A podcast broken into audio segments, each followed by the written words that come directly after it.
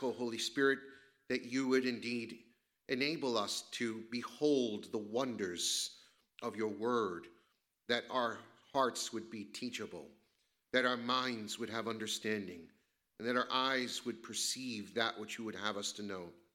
Give us wisdom and insight. O Holy Spirit, I pray that you would come upon me as a minister of the gospel, that you would equip me and enable me and empower me, that as I preach, it would be done in the power of the Spirit and not in the flesh. And we pray, Father, that through the preaching of the word and through the hearing of the word, that you would be magnified here today. May our hearts be enlarged, may our minds be taught, and may we live out what we learned today, being not just hearers of the word, but doers of the word. In Jesus' name, amen. What is the most dangerous thing to the Christian life? What is our greatest threat? What is the greatest danger? Well, of course, we would say sin. Sin is our enemy. Sin is what breaks fellowship between man and God. That's a, that would be the immediate response. But it's deeper than that. It, it, it's what leads to the sin that is our greatest enemy. And what leads to sin is nothing more than doubt. Doubt is our greatest enemy. We live by faith, not by sight, Scripture tells us. We're justified by faith. It is by faith that the Christian lives their life faith in Christ and faith in His Word. Faith is assaulted and attacked by doubt. And doubt, my friends, is Satan's most powerful tool in subverting God's authority in our lives. Doubt is the scheme of the devil which seeks to undermine Scripture's authority, God's authority, and enabled us to transgress God's word. If we're honest with ourselves, we have doubts many times, more often than we'd like to admit. In fact, it's part of our fallen human nature as, as sinners saved by grace, we have both a sinful nature and a new nature, the flesh and the spirit. And when the flesh is in control, doubt overwhelms us. Doubt can settle into our minds where we begin to wonder can we indeed trust God? Is God really with us? Is He all powerful? Is He all knowing? Is God in our midst? Does God really love me? Are my sins truly forgiven? Can God really raise the dead? Was there really a virgin birth? Will Christ really come back and bring judgment on the world? Is God just? These are the doubts that swell our mind, and we ought not to be surprised because it was the very first thing Satan did in his attack on the human race in the Garden of Eden. When Adam and Eve were in the garden and enjoying sweet fellowship with God, the Satan didn't come out right off the bat and say, Why don't you sin against God? He said, Can God be trusted? Did God really say? He, he attacked the credibility, he attacked the integrity, and he attacked the trustworthiness of God. And that's all Satan has to do to get us to sin, is to make us lose faith, to create doubt that God is true and that his word is true. The seeds of doubt, when they are planted by Satan, may not hinder us immediately. Those doubts could be planted and over time germinate through the experiences of our life and through the other satanic messages we receive in the world and the flesh. And, and, and, and in that, they become full born into unbelief. But there is a difference between doubt and unbelief. Unbelief is sin. Doubt is that period where we begin to move towards unbelief. Alister McGrath says this doubt is natural within faith, it comes because of our human weakness and frailty. Unbelief is the decision to live your life as if there's no God. It is the deliberate decision to reject Jesus Christ and all that he stands for. But doubt is something quite different. Doubt arises within the context of faith it is a wistful longing to be sure of the things which we trust. I have had many doubts in my Christian walk. but I am thankful that God always reassures me that He is true. I am thankful that in the midst of those doubts, my faith is strengthened. It is strengthened by His Word. It's strengthened through prayer. It's strengthened by coming to church. It's strengthened by my brothers and sisters. But we must be on our guard. I believe more than ever, we need to be convinced of the certainty that God's Word is true. We live in a day where everything is questionable.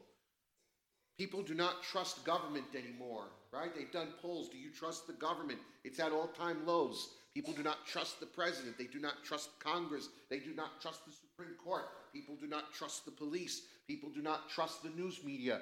We have become a society that has lost trust and confidence in every sphere of authority.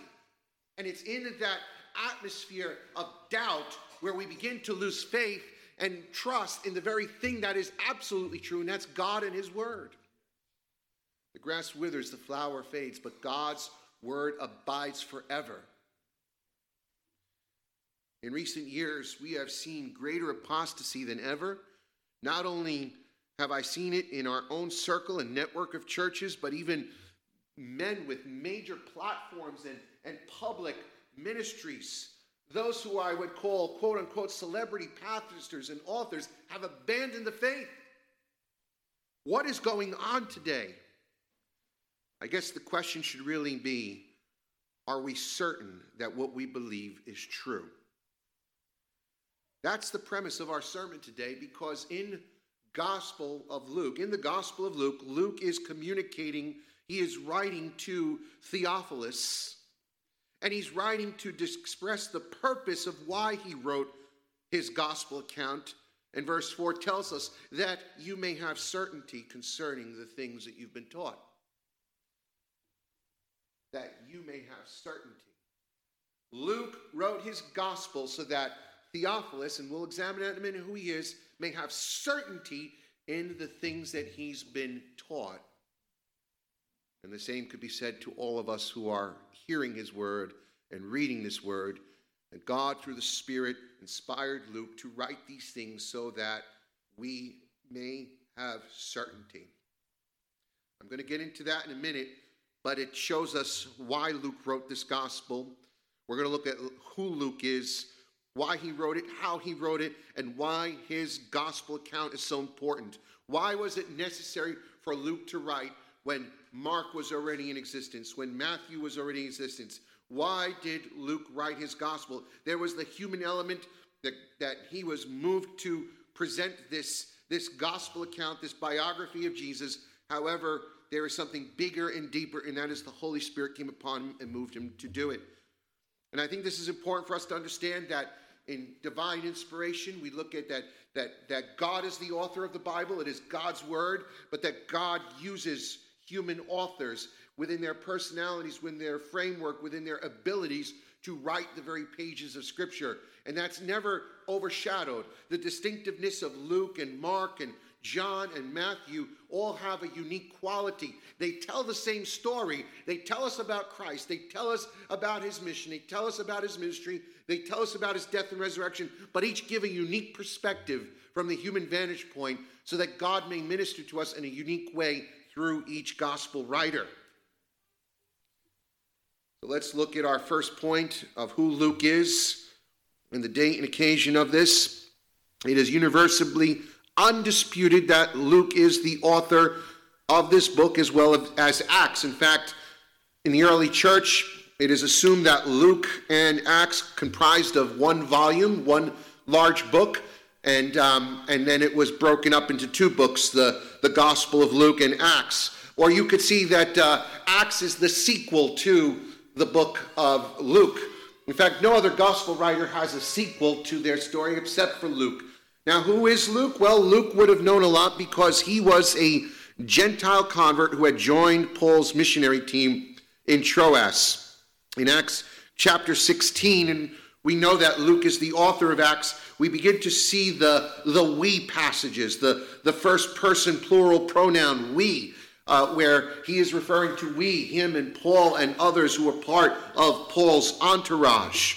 Luke was a Gentile, and this is remarkable because God had chosen not a Jewish man, but a Gentile man, a Gentile convert, to write not only one of the gospel accounts, but combined with Acts, consists of one third of the New Testament. I want you to think about that. Luke wrote one third of the New Testament. Uh, Luke has more ink on papyrus than even the Apostle Peter. Uh, the Apostle Paul writes another third of it, and combined, that's two thirds of our New Testament. Luke's contribution is significant because Luke gives us a very detailed account of everything he wrote. Uh, those who are not familiar with Jewish traditions, customs, and places, or Old Testament references, he goes into depth to explain. Luke was also a doctor. Colossians 4:14 tells us that Luke was a physician. He was a trained medical doctor. And in, in, ancient Rome, medical science was not what it is today, but nevertheless, he was an educated man. He was detailed, he was thorough, he was a scientist, and it was evident in his high style of Greek and extensive vocabulary that he was a highly educated man. This would have given him a unique perspective distinct from the other authors of the New Testament. He would see things not only from a medical perspective, but as we'll see, he's a historian. He took great care to note details others would not. Who is he writing to? He is writing to the most excellent Theophilus. Now, there's been debate about what that means. It, uh, some, if you translate the word Theophilus, it literally could mean the, those who love God, or the one who is uh, uh, who, who loves God, or the beloved God of that one, or beloved of God, depending how you translate it. And so some have interpreted that to say that that is a, a, a, sort of like an imagery there for the church, that it's a name that's used to describe all of God's people. And that would be true, and that would be a good conclusion, except for the fact that he refers to him as most excellent. And this was a this was a phrase that was used also in the book of Acts to refer to Felix and Festus, who were um, who were Roman officials. The term most excellent, uh, that phrase was used only to refer to people in high positions in Roman society. And so we can conclude that Theophilus was a, patron of Paul, possibly, and of the missionary work of Paul. He was a believer. There were things that he had already been taught, and Luke had compiled this narrative uh, to be more convincing, more compelling, to assure the faith of Theophilus, who perhaps was a Roman uh, uh, uh official, that he would be established in his faith. However, like all the letters in the New Testament, they weren't written just to the individuals of the first century. It is God's word written to all of us. And then, last but not least, we look at the dating of this letter, most likely in the late 60s to early 70s of the first century. And that is because it had to come after the Gospel of Mark and Matthew. Mark was written prior to the Gospel of Luke, so was Matthew. And we know that because many of the sources in Luke match uh, word for word in uh, uh, Mark, and so we see that there's this uh, reliance as a source text. Um, it is believed that Mark would have been written under the tutelage of Peter. Peter was martyred according to church tradition around AD 65, AD 67, which means that it had to be written before the martyrdom of Peter, uh, the Gospel of Mark. Therefore, Luke's Gospel had to be written afterwards. Now, this brings us to our next point, and that is the character of God, Luke's gospel, because this is what's important, and this is what we have to see, is, is what makes his gospel narrative unique. And there are three major characteristics I want to look at. Number one, it's a historical narrative. Uh, the whole prologue here in verses 1 through 4 is actually not unique in and of itself compared with other historical documents or historicities that were written in the time, uh, those of Josephus and other Greek historians, uh, demonstrate that this prologue was very much in line with the prologues of ancient society. It was written in very high, sophisticated Greek. And that proves to us that, that Luke is writing this as a, as a well documented history. You know, we watch documentaries today, right, where we try to see the history of things or we read history books. That's exactly what Luke is doing here. He is writing not just a gospel narrative, but a history of Jesus Christ. And that and the detail of it is significant because his details are more so than Mark or Matthew or John. while there is a theological uh, point to Luke's gospel, it is, it is written in the very version of being a historical narrative. This idea of having undertaken to compile a narrative of things that have been accomplished. The things that have been accomplished among us is referring to the life, the death, and the resurrection of Jesus Christ. The gospel's about Luke, make, I mean about Jesus. Make no mistake about it. This is not a book about someone else. It is about the life of Jesus. It is a, it is a biography. But it is more than just a biography. It is more than just a history. There is a theological purpose to it, as all the gospel narratives are. And it is not only that you may have conviction and be uh, persuaded that it is true, but it is to bring about faith and repentance and trust in Jesus Christ. The language that is used here, as I said, it is the same Greek form that is used in the Septuagint, which is the Greek translation of the Old Testament, which means that Luke would have known his writings are tantamount to Scripture. It should be noted also that others have already compiled a narrative of these things, as it says in verse 1, inasmuch as many have undertaken. So it wasn't just Luke who had undertaken this, but it was many who have done it. There were many biographies of Jesus Christ going around and circulating in the first century. And by all means, this would be normal. Who would have been a, a bigger, more popular person than Jesus of Nazareth? I mean, this was the talk of history. This was a pivotal point, and even if you didn't believe in Jesus, everybody knew who he was. There was a significant impact on the life of Jerusalem, the Roman Empire. Jesus Christ was, in fact, the man of the year. He was the man of the century. Even those who didn't believe in him knew him and then knew what impact he had on the lives of people around him. And so, therefore, many biographies would have been written, many stories would have been written on him. But the difference is Luke goes to the sources. As he says to us, he just as those who from the very beginning were eyewitnesses and ministers of the word. He didn't simply or merely go to man to find out, but he went to those who were eyewitnesses of his majesty, eyewitnesses of his glory, those of the apostles who were still alive and those who had been exposed to the life and ministry of Christ. So, in the undertaking, Luke sees his call to present a meticulous historical record for the certainty of those who believe.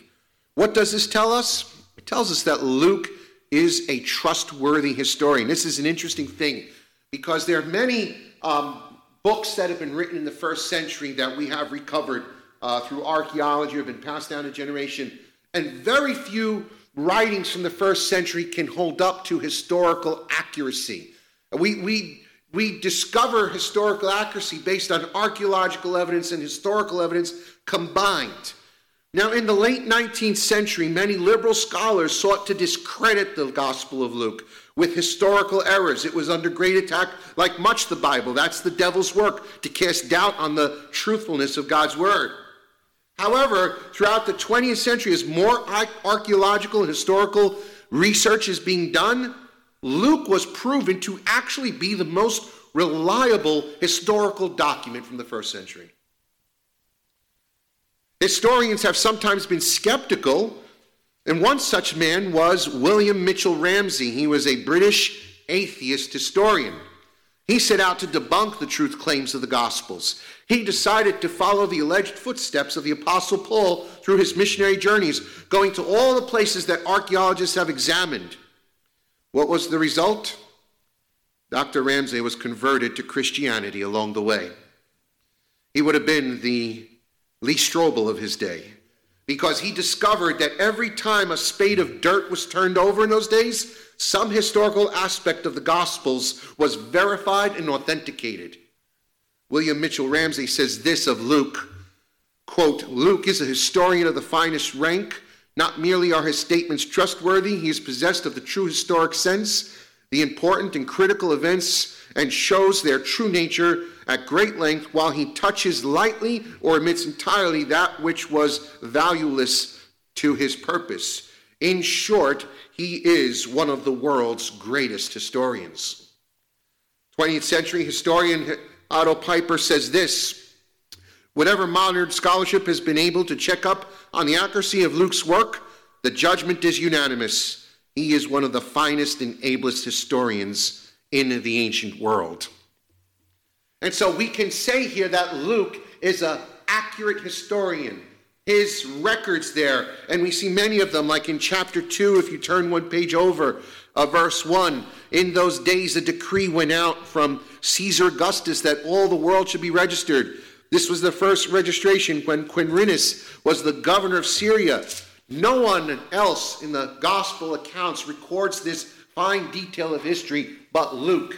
And the evidence has borne out that he was 100% correct. This is important, guys. It's important because if it could be proven that Luke's historical account was inaccurate, then we have reason to doubt the infallibility of Scripture.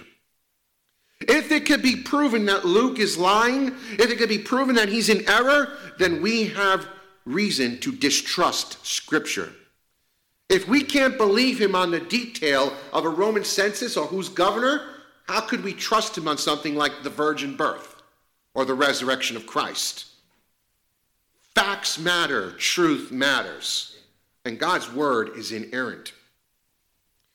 Number two, second characteristics of Luke's gospel it is thoroughly researched. Thoroughly researched. I went to seminary. I had to take seminary courses. I had to write 30 page term papers. If you've never written a paper of that length, it requires thorough research. Five, six books, cross referencing, quoting. It, it's, it's an incredible amount of labor to produce a term paper in college, and anyone here who's worked on an undergrad or a graduate degree level work knows the amount of research that goes into it. Luke was an educated man, and he did a tremendous amount of research.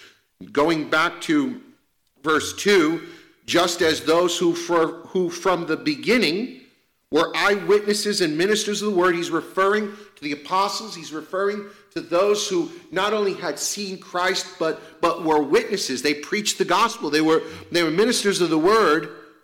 Verse 3 tells us something very important. It seemed good to me, this is Luke saying, having followed all things closely for some time past.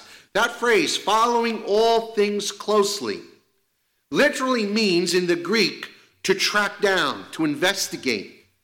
Based on his own admission, Luke was not an eyewitness of what he narrates, but he did his research. He presents to us a gospel account with more detail than any of the other gospels.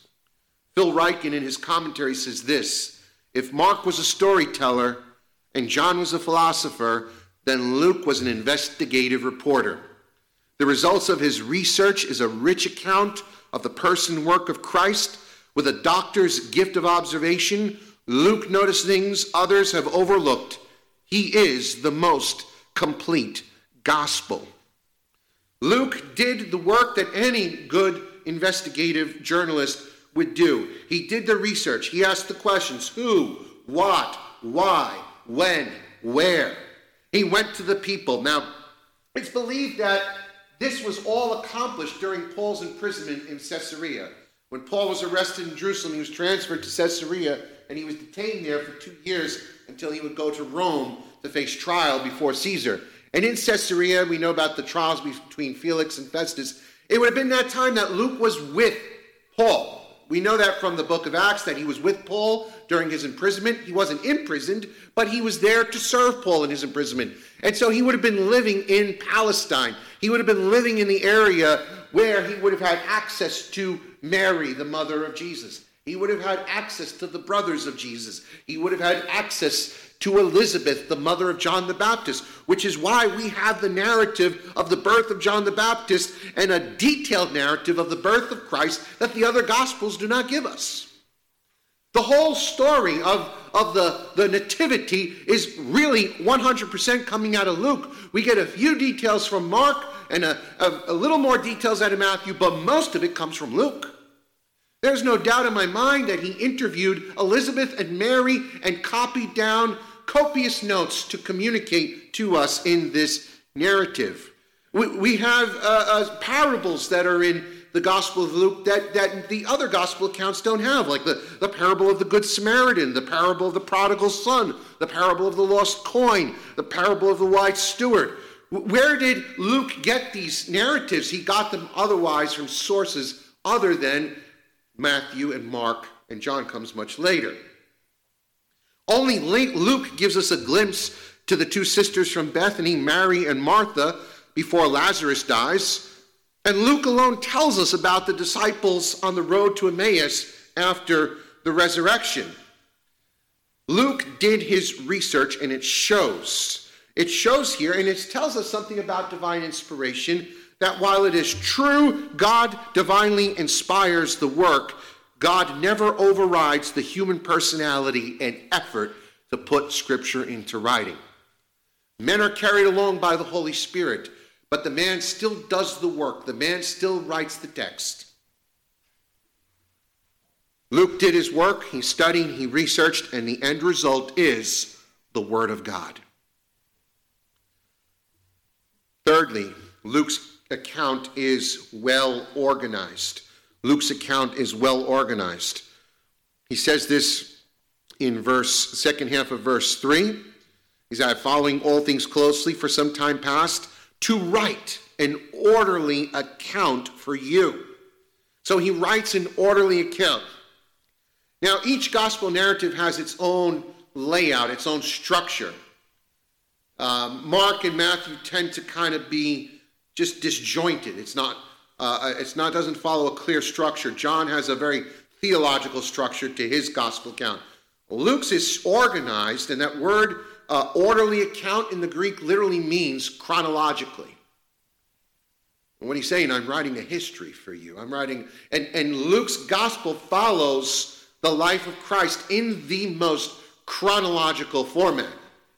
There are a couple occasions where some things may be before the other, chronologically speaking, but it does follow from the birth of Christ to the resurrection and ascension of Christ a, a, timeline. It's a, it's a history of the life and ministry of Jesus. It is very well organized.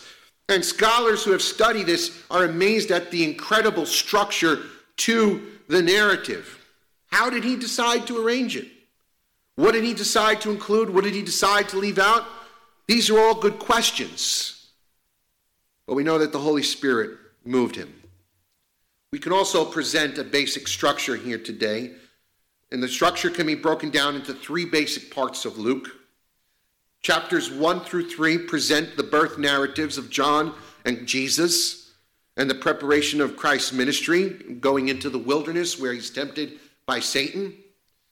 And then chapters 4, 17 through verse 20, chapter 21 describe to us the ministry of Christ. And then finally, the third part, and that begins from Luke 19 to, um, to the end of the book, to chapter 24, shows us when Jesus came to Jerusalem, his persecution, his death, burial, resurrection.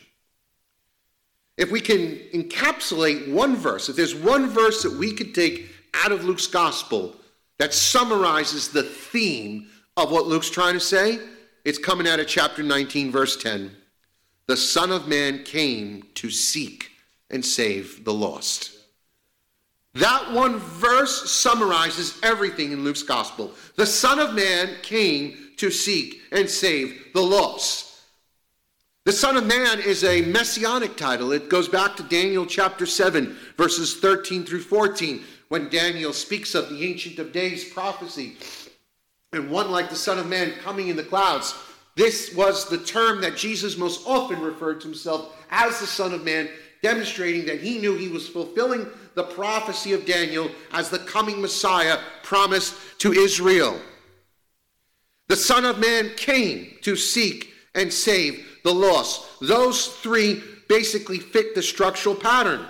Chapters 1 through 3, the birth narrative, the Son of Man came. It tells us how he came. He didn't come in the clouds, he returns in the clouds, but he came born of a virgin through the through the conceiving of the Holy Spirit. He was born in a manger. He was born uh, in humility, and yet it was in the natural birth of a woman. He was born under law. He came to save those who were under the law.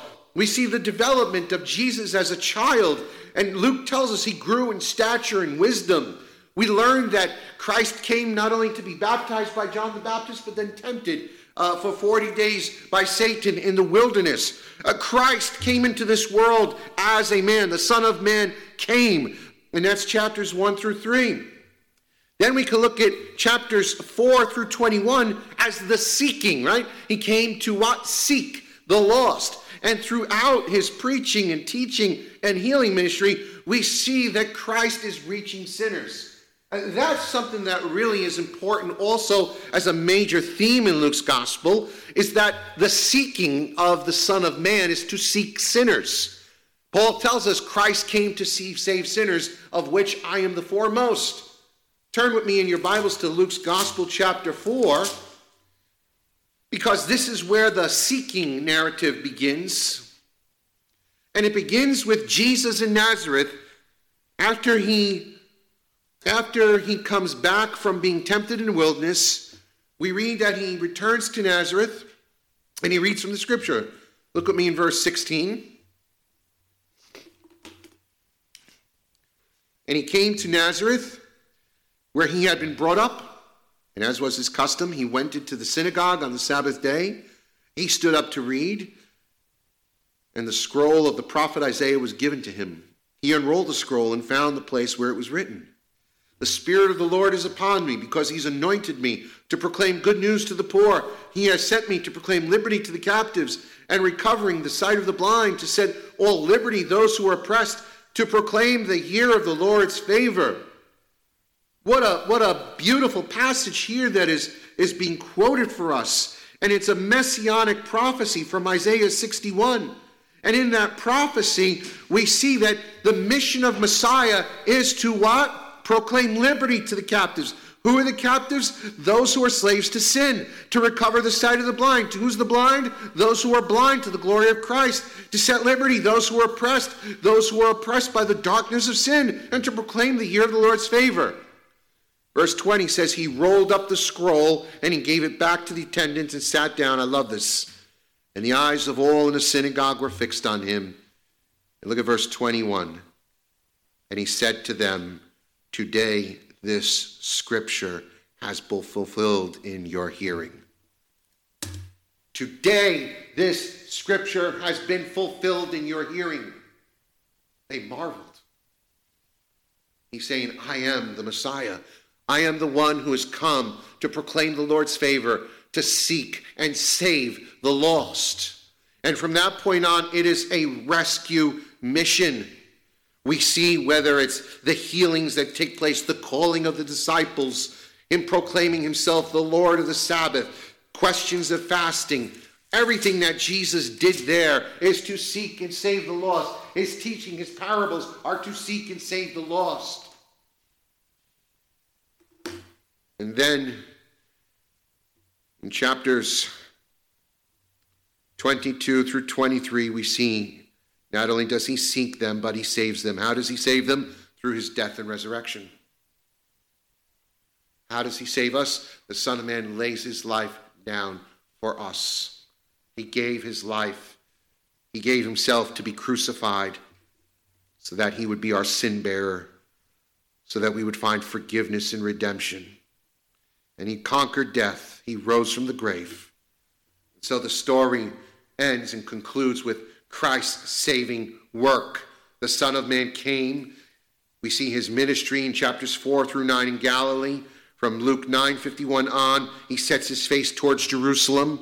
From chapters 10 to 19, we read about the Son of Man and the rejection of the Son of Man. And then 20 through 24, the salvation of the Son of Man. And so Luke's account is written in an orderly fashion. It is very easy to follow, it is very easy to understand. And then finally, I add this not as a fourth character, but it tells us the purpose that you may have certainty for the things that you've been taught. Theophilus had already been taught concerning the kingdom of God. Perhaps a disciple through Paul's missionary work, perhaps being saved in one of the church plants that were planted by him and Barnabas. Theophilus was a man who had come to faith in Christ. He trusted in Christ, but maybe doubt had filled him. Maybe he was questioning the veracity of the claims of the gospel and the claims of Christ. So Luke writes to him that he may have certainty that his doubt would be evaporated. Let me bring out some themes that are unique to Luke in the coming weeks and months as we go through this that I think are important concerning the things that we've been taught. Number one is the fulfillment of God's plan. Number one is the fulfillment of God's plan. Luke insists that God is working out his purposes in human history. First through Christ and then through the church, the book of Acts. God has fulfilled his long promised plan to Abraham through Moses, through the Old Testament church, and that was fulfilled in Christ Jesus, who was the seed of Abraham, and through him all nations would be blessed. And that is emphasized in Luke's gospel through the frequent use of the Greek word dei, D E I, dei. It means literally, it is necessary. Thus, the child of Jesus must be, or it is necessary that he be in his father's house. Chapter 2, verse 49. It was necessary that Christ should suffer and enter his glory. Chapter 24, 26. And in chapter 24, 44, everything that about Jesus must be fulfilled according to the scriptures. It must be done. It must be done. It is necessary. It was necessary that Christ would be the one to fulfill all the promises of God in the Old Testament. Secondly, another major theme we'll see is the ministry and work of the Holy Spirit. We know that is powerfully demonstrated to us in the book of Acts. Luke's gospel reveals many ways that the Holy Spirit was at work. For example, the Spirit's work is clearly described in the miraculous birth of Jesus. It was the Holy Spirit who overshadowed Mary. It was the Holy Spirit um, who gave, who gave uh, the miracle to um, Zacharias and Elizabeth to have John. It was the Holy Spirit who filled John when he was in the womb and he jumped with joy when he heard Mary's voice. The Holy Spirit descends on Jesus at his baptism. The Holy Spirit leads Jesus into the wilderness to be tempted by Satan. And Jesus himself rejoices in the Spirit. Chapter 10, verse 21. And later, Jesus promises his disciples the presence of the Spirit in their time of need in chapter 12, 12 and 24, 49. Jesus' promises regarding the Holy Spirit are clearly fulfilled and witnessed in Luke's second volume, Acts. Another major theme in Luke's gospel is that the kingdom of God is a kingdom for outcasts. It is a kingdom for outcasts. It is a major theme in Luke's gospel God's care for people who were considered insignificant in the society of that time. Specifically, this referred to women and children, the poor, and the disreputable sinners. Luke thus gives a prominent place to women in his gospel. Throughout his gospel narrative, we see the women who surrounded themselves in Jesus' public ministry ministering to him, ministering the gospel, and cooperating, collaborating with the apostles. Uh, Luke is the only writer who records a scene from Jesus' childhood when he's in the temple. He shows Jesus proclaiming good news to the poor, as we just read in chapter 4 and 18, and blessing them while pronouncing a woe in Luke 6:20. He writes about Jesus eating with tax collectors and sinners, even like Zacchaeus in chapter 19, verses 1 through 10, a man who was despised and hated by everyone in his community. Jesus decided to sit down and have dinner with him and preach the good news of the kingdom. In fact, the theme could be referred to in Luke's gospel as the great reversal. God exalts the humble and he humbles the proud. It is a great reversal. Those who are rich are truly poor. Those who are poor are rich. God flips the world's values on its head. Mary sings about God bringing down the mighty and exalting the humble in chapter 2, verse 52. In the parable of the tax collector and the Pharisee, it's the tax collector who's justified in the sight of God, and it's the Pharisee and his righteousness who's rejected. The beggar Lazarus in the parable of Lazarus and the rich man is carried off to paradise while the rich man ends up in hell. And it's the Samaritan, the person who is least respected in Jewish culture, who cares for the man in need who was beaten on the road, not the Jewish priest or the Levite. And finally, the final theme that we look at, and there's many, is going to be the danger of riches. Of all four gospel writers, Luke has the most to say about wealth, poverty, and the danger of riches. For example, in Luke's version of the Beatitudes, Jesus not only pronounces a blessing on the poor, but pronounces a curse on the rich. He says, Woe to you who are rich, for you have received your consolation. Woe to you who are full now, for you shall be hungry.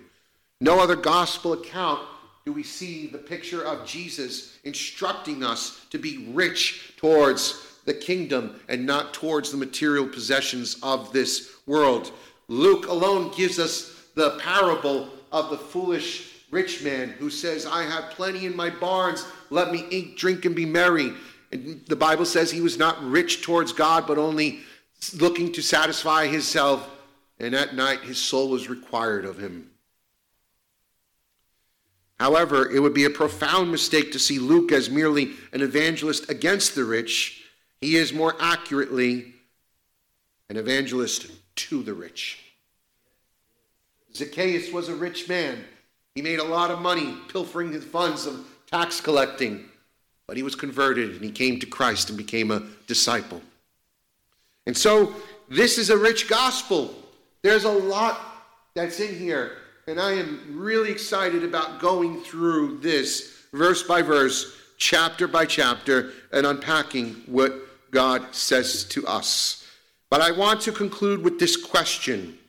The question is Do you believe that the Bible is God's holy word? The purpose of this writing and the purpose of all of Scripture is that you may be of certainty, that you may believe that Jesus is the Son of God.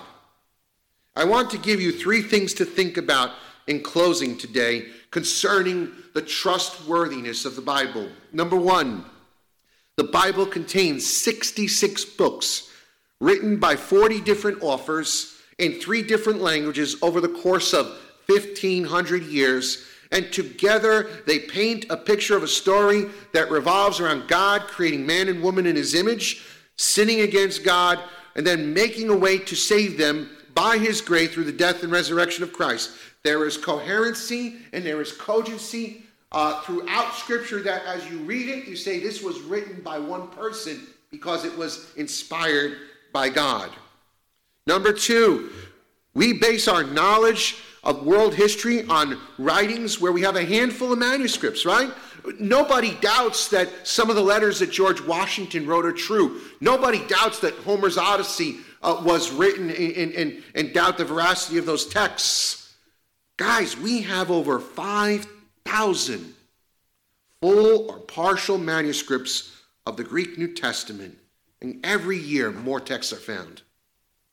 No other book from the ancient world has that many manuscripts to see how this all adds up.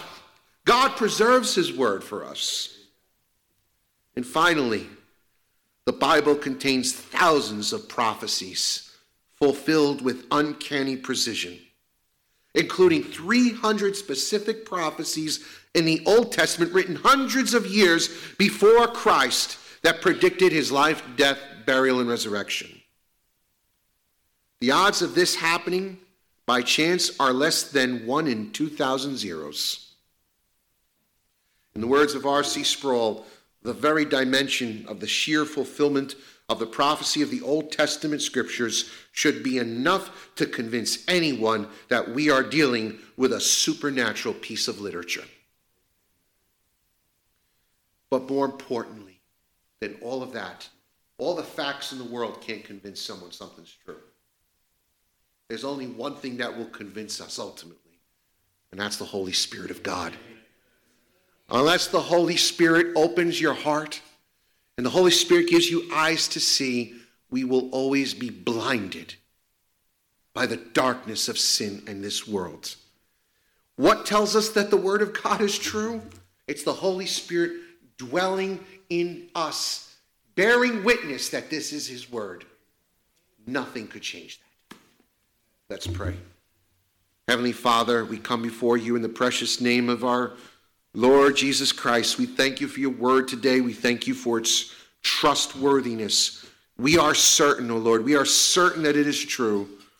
And we humble ourselves before you this morning, submitting ourselves to your word, submitting to these truths, and asking you that you would be with us to give us great insight and wisdom as we go through the Gospel of Luke.